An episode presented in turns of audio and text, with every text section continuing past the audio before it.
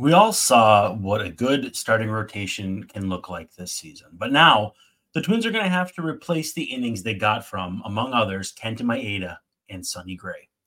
They traded for both of those guys. So I think it's probably safe to assume that whatever they do this offseason, it will probably involve a trade. So here today, we're going to talk about three starting pitchers I would look into if I was the Twins. This is Locked On Twins. You are locked on. You are locked on Twins. Your daily Minnesota Twins podcast. Part of the Locked On Podcast Network. Your team every day.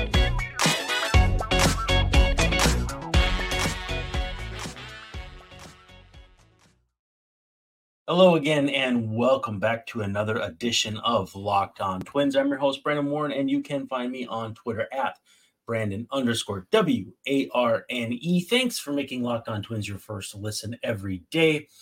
And of course, uh, we're free and available wherever you get your podcasts, as well as on YouTube and part of the Locked On Podcast Network, your team every day.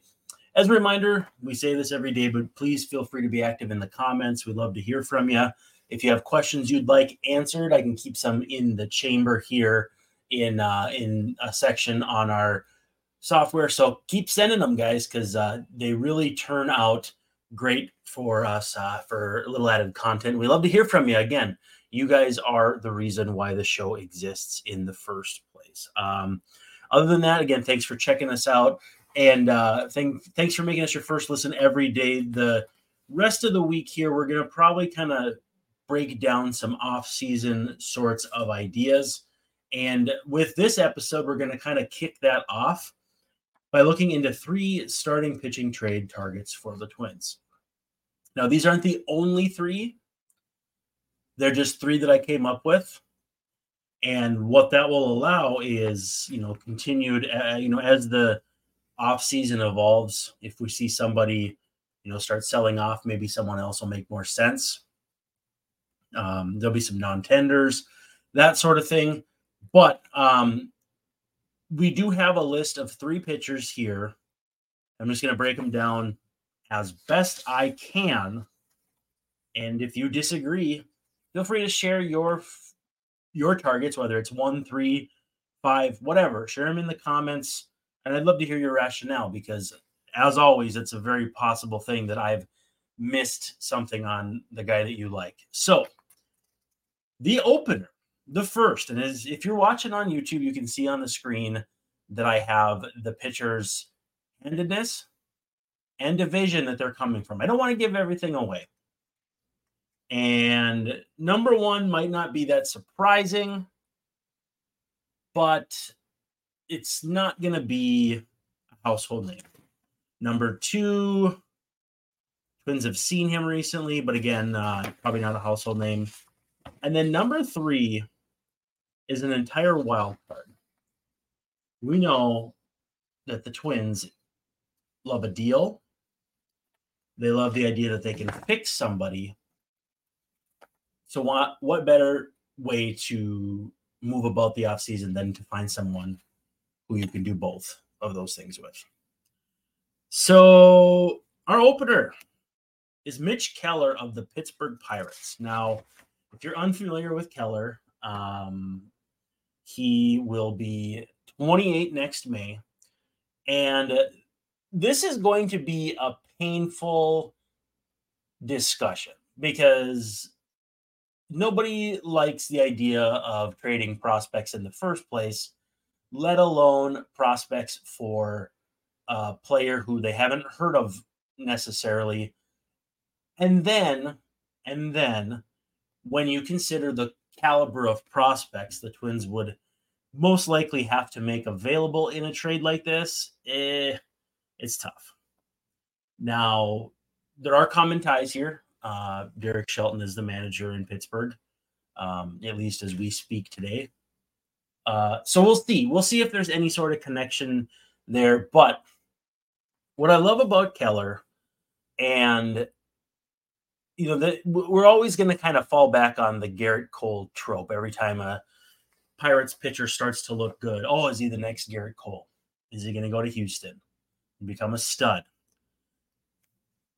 It's a little bit of a oversimplified way to look at a pitcher because just because he came from Pittsburgh, I mean, they don't have anything in common. They don't even pitch for the same pitching coach. But the measurables on Keller are good and like really good. Again, uh, 28 in April, so 28 on right on opening day. 9.73 strikeouts per nine innings, 194 and a third innings, 2.55 walks per nine, 1.16 homers per nine, and you know no other rates that really stick out. It's a 4.21 ERA, 3.3 Fangraphs WAR. Baseball Reference has him at 2.9, so pretty good idea of what he's worth uh, or what he was value wise to the team. 13 and nine record, if that's something you care about. 4.21 ERA was an All Star. Uh, 105 ERA plus, 3.80 FIP. So you're asking yourself, why would the Pirates want to move this guy? Well, he is going into arbitration. Again, he's going to be a free agent after 2025. He's got two seasons of club control left. Big righty, 6'3, 220. Um, Cedar Rapids native, which also could be kind of a fun little tie in. Um, but the improvements that he's made year over year, cutting his walks, um, limiting homers, which is a big, big deal for um, pitchers to take that next step. You see a lot of guys who just never do that. Now it's a 91 career ERA plus, 471 career ERA, 100 career starts. So the fans who look at just the baseball reference page are going to say, no, nah, I don't want this guy. Nah, he's not any good. You know, we saw that with Pablo Lopez's numbers, and now the entire fan base loves him, justifiably so. By the way, he was taped going through his initial evaluation at Driveline. So if it's possible that he's going to get any nastier, he is taking the right steps toward that. Just a small segue. All right. So Keller is, he's kind of fun. Uh, four seam fastball cutter sinker. So he basically moves the ball every which way with heat throws those pitches about 74, 75, about three quarters of the time. He'll mix in a slider and a curve and then a show me changeup. Uh, fastball is in the 95, 96 range typically. Um, yeah, depending on classification, it's either a slider or a cutter, depending on um, the day. But uh, perfectly reasonable, solid repertoire. His fastball was incredible this year, almost 16 runs above average. So if we go into his uh, specific types, so in general, his fastball gave up a 249 batting average. Now, that on a fastball in general is good. His four seam fastball, he threw 814 times this season for a 176 average and a 351 slugging. Now, those numbers on their own, without any context, you're like, man, 176. What in the Joey Gallo is going on here? That's on a fastball. Fastballs are usually like that pitch guys hit 300 against, even against good pitchers, or 260, 280. 176 is way out of the question. Um, with what we've seen with the Twins, with fastball pitchers, Joe Ryan, Jake Odorizzi, uh, me, Keller is a wonderful, tremendous possible fit. You're going to have to get uncomfortable. But again, why would they want to make him available? Six million in arbitration, Pirates going nowhere. Um, there will be again the Gerrit Cole effect that everyone's going to talk about, even though it's more narrative than actual fact. But the cost is going to be a lot. The cost is going to be I think you could get by without Brooks Lee or Walker Jenkins, but I think everybody else probably has to be in the conversation and it's going to get uncomfortable. But such is life when you are trying to pick up a guy who is very clearly ascending. You have shown the ability as an organization to turn those guys to another level beyond that, at least with Pablo Lopez, anyhow. Um, I'd be all in on Mitch Keller. Would you? I, would love to hear what people have to say because, um, yeah, I'm all in on Mitch Keller. He'd be my number one choice. Um, and again, we're talking about like guys who the Twins could reasonably trade for. You look at guys who've got high arbitration numbers relative to what they provide uh, or where they're at in their contract and where the team is on their competitive curve. Um, good player, bad team, that sort of thing. Uh, so this is not like an algorithm. It's just me kind of thumbing through, seeing some guys who are going to be free agents before too long, coming off a bad year. Arbitration isn't going to add up in terms of money. And uh, with Keller coming off a terrific year, I just think if the Pirates don't want to pay him and you're willing to pay full price for two years of control, get in there. And that's what I'm hoping to see the Twins do. Um, that would be, again, my number one choice. Let's take a quick timeout and talk to you all about our friends over at Bird Dogs. Okay, so um, if you're looking for some kind of shorts, pants that you can wear anywhere, I'm telling you, literally anywhere. You want to wear them golfing, if you want to wear them to the beach, if you want to wear them to church. I wear mine to church. I'm ushering, I wear them to church, and they look great, they feel great. Nothing could be better. Bird dogs make you look good. It's a stretch khaki short or pant that is designed to fit slimmer through the thigh and leg, giving you a truly sculpted look. Bird Dog's shorts do the exact same thing as Lululemon, but better, way better.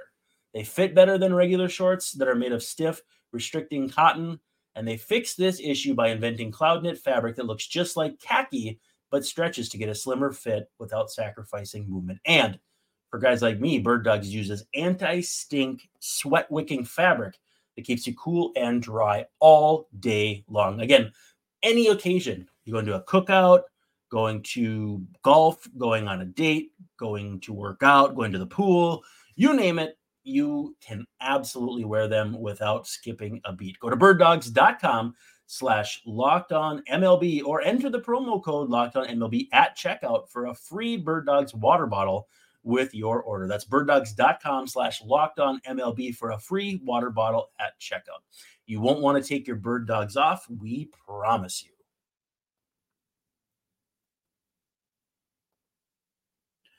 Okay, we are back here and heading into the bullpen. Thanks for making us your first listen every day here on Locked On Twins. If you're an everyday or hang out all week, where we're going to be talking a lot of off-season stuff, uh, I find that mentioning specific names really piques the interest of people. So we're starting that off with a bang here. We talked about Mitch Keller. You're going to have to go big or go home to trade for him as uh, you know, as much as we don't want to evoke the memory of Gerrit Cole or Chris Archer, um, Archer, Archer, they traded for and got a and gave up a ton but they traded Gerrit Cole, and in, in theory, we're going to get a ton.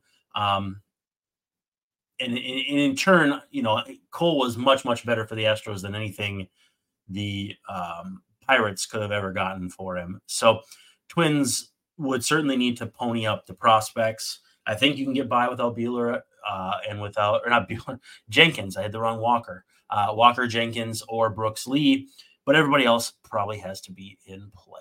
Number two on the list. A left-handed pitcher from the AL East. You got any guesses, uh, folks? Easy for me to say.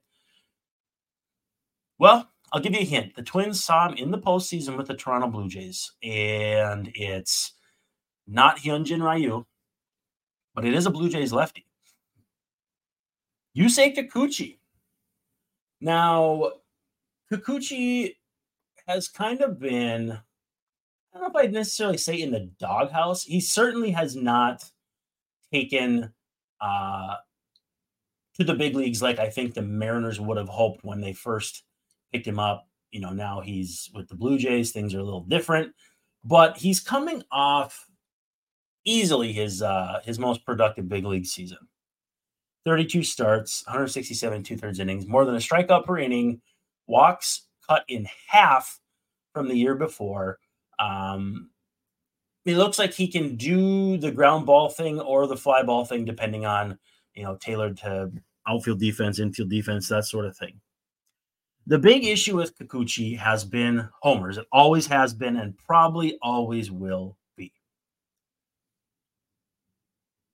1.65 homers per nine over more than 600 innings is basically telling you that it's it's probably not going to get much better. This year was 145. Um, the only season he had fewer was in 2020, and we all know that season was uh, certainly different.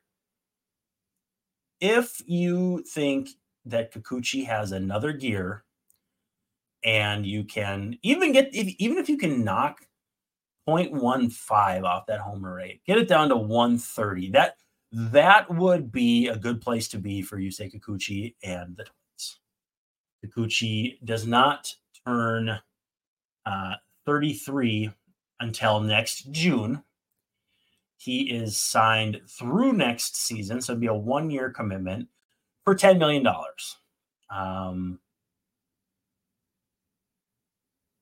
to me, a pitcher with his stuff and not perfect execution, but much better than before, I think is the kind of thing you'd, you'd love to take a crack at. Averages 95.1 on the fastball. And that's from the left side, mind you. Um, so well above average velocity from the left side. Slider, he throws 30% of the time. Curve, he throws 15% of the time. And then a split that he's a, right around 10% statistically, the slider has been um, a huge pitch for him this year. Everything else kind of meh, but the slider's been 10 runs above average, uh, according to Fangraphs. You go into his splits, and his slider this year, this year, about a 225 batting average and a 396 slugging percentage. Um, I want to make sure I pull out the splits on Fangraphs because you get swinging strike rate, that sort of thing. Uh, 10.1% swinging strike rate on four seamer, 15.8 on a slider, 13.2 on a curve, 8.1 on a changeup. So, um, all respectable numbers. You'd really like more swing and miss out of the changeup, I guess. But um, that slider curve combination with a fastball, and uh, you know, if you do enough changeups to keep the opponents off balance, it could be interesting. One year, 10 million is, I think, a small price to pay to take a chance. You could extend him after that if he pitches well. He'll be in his mid 30s, so the cost and length should be down. We know the Twins like shorter term commitments. Kikuchi would be one year at minimum. And I don't know. I mean, I don't I don't want to oversimplify but could you trade for Kikuchi? Would that give you a better chance of signing Maeda? Um, do you really want to bring back Maeda? We don't know. We don't know if they want to bring back Tyler Mahle. We don't want. We don't know how much they want to bring back Sonny Gray. The best we can do is operate under the idea that they're going to do the things they've done to this point now into their what eighth off season. They're going to look for pitchers with club control and pay what that's worth. If it's one year, obviously not as much as two, which is why Keller, who is also four years younger, but with an extra year of control, is going to be much, much, much more expensive in a trade than pretty much anybody else. And again, you got to take the, that shot. You know, do you want to give a free agent pitcher who's probably on the wrong side of 30, 100 plus million? Or do you want to give a guy like Chris Bassitt, Sonny Gray a short term deal and still risk the worst years coming to bite you in their mid 30s? Or do you trade for a 27, 28 year old, possibly on the upswing, um, and then hope that in a year you look like you made out like bandits? Because so Luis Arraez, let's just take a quick segue here, uh, quick sidebar, is projected to make almost 11 million in arbitration this offseason. 11 million for a guy who flirted with 400 for a while, played second base, uh, probably not a long term fit there. And can I mean if he hits 280 for a stretch, he's giving you nothing. 280 is really dang good. Not for him, it's not, but all I'm seeing is the the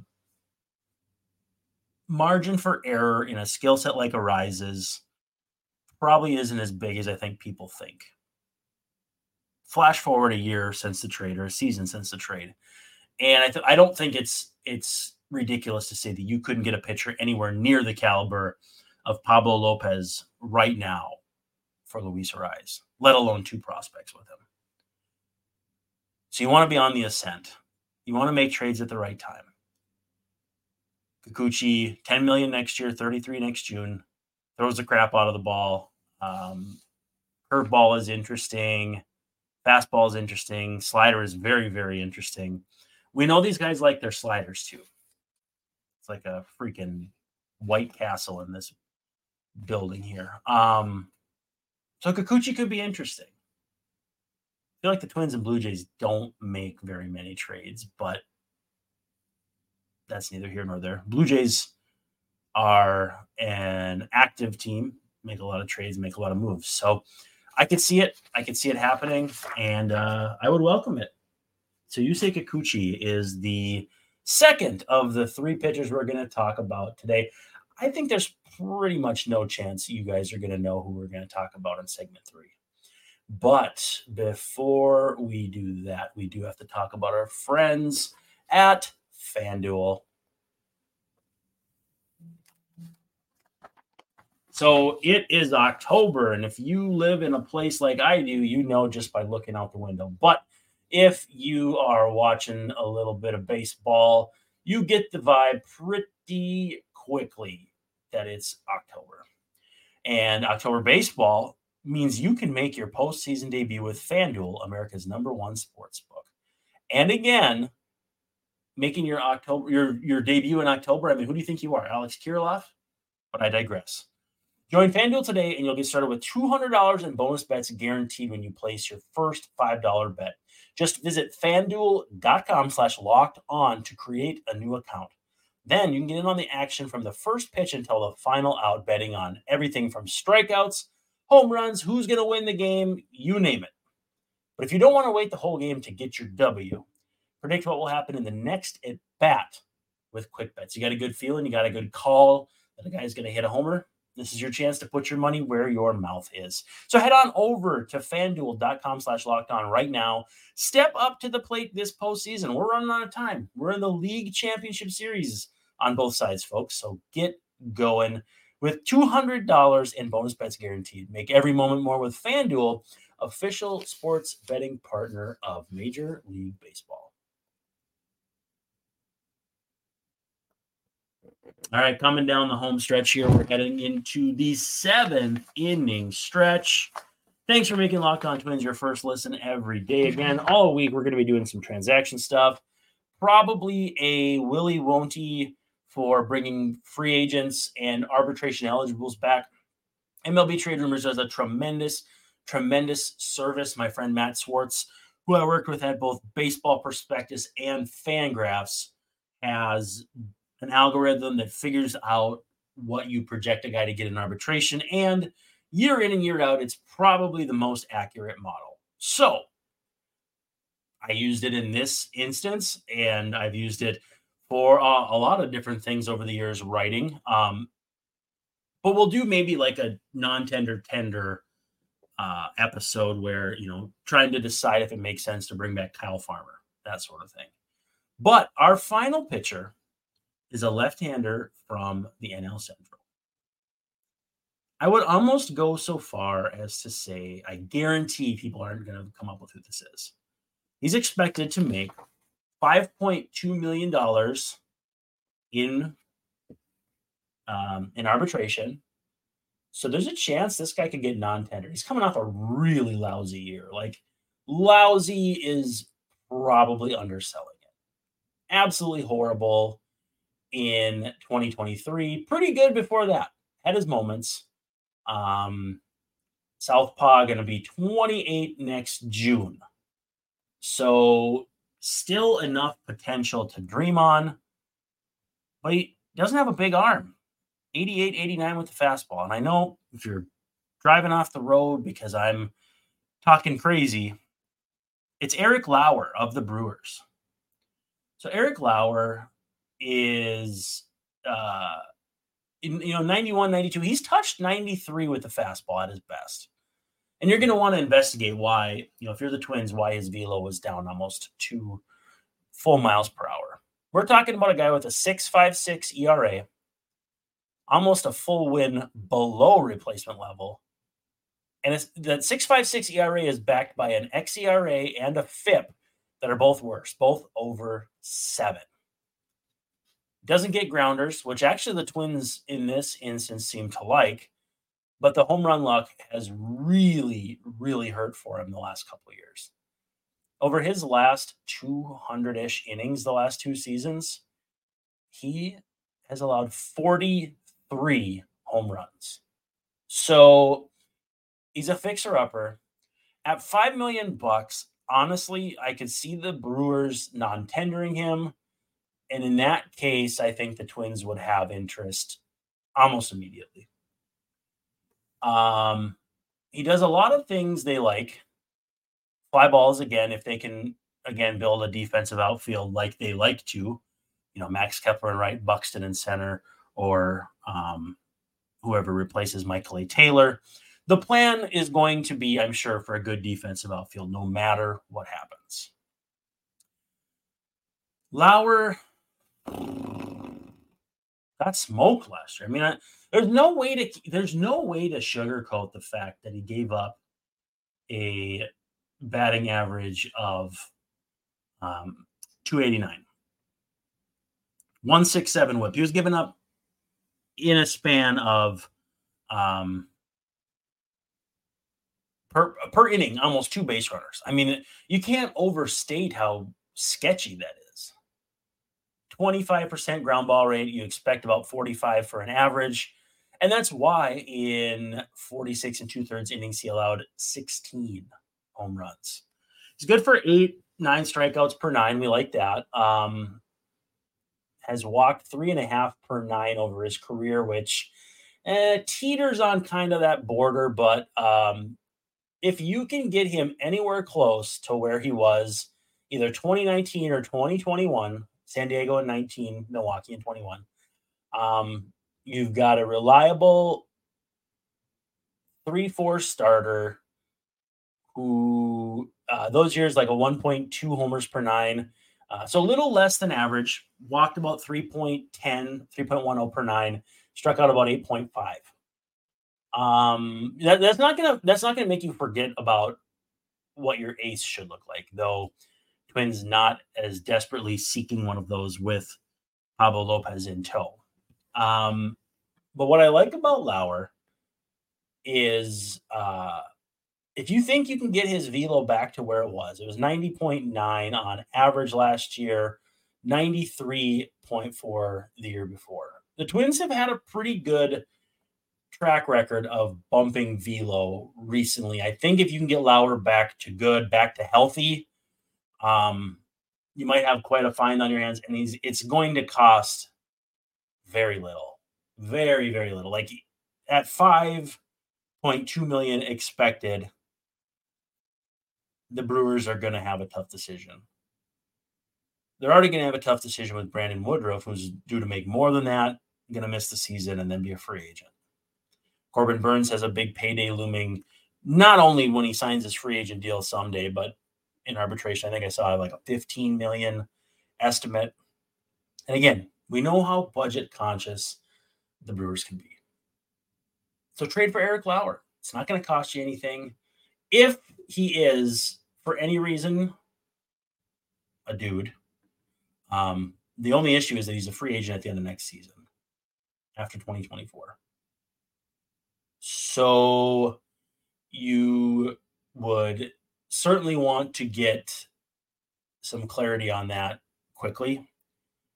Um, with that said, he'll be young enough where he's going to want a longer deal. He's not going to have a long enough track record where you're not going to feel good about, you know, giving him four or five years.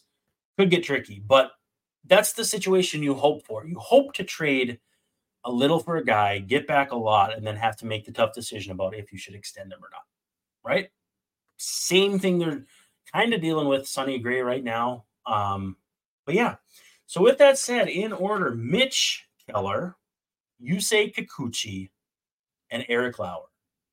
Friends, I'd love to hear your thoughts. I'd love to hear your thoughts on those guys. I'd love to hear who you would want. And uh, just in general, let us know what you're thinking. Like, subscribe, give us a five-star review wherever you're listening and or watching. But for now, this is Brandon Warne signing off and saying thank you so much. This is Locked On Twins.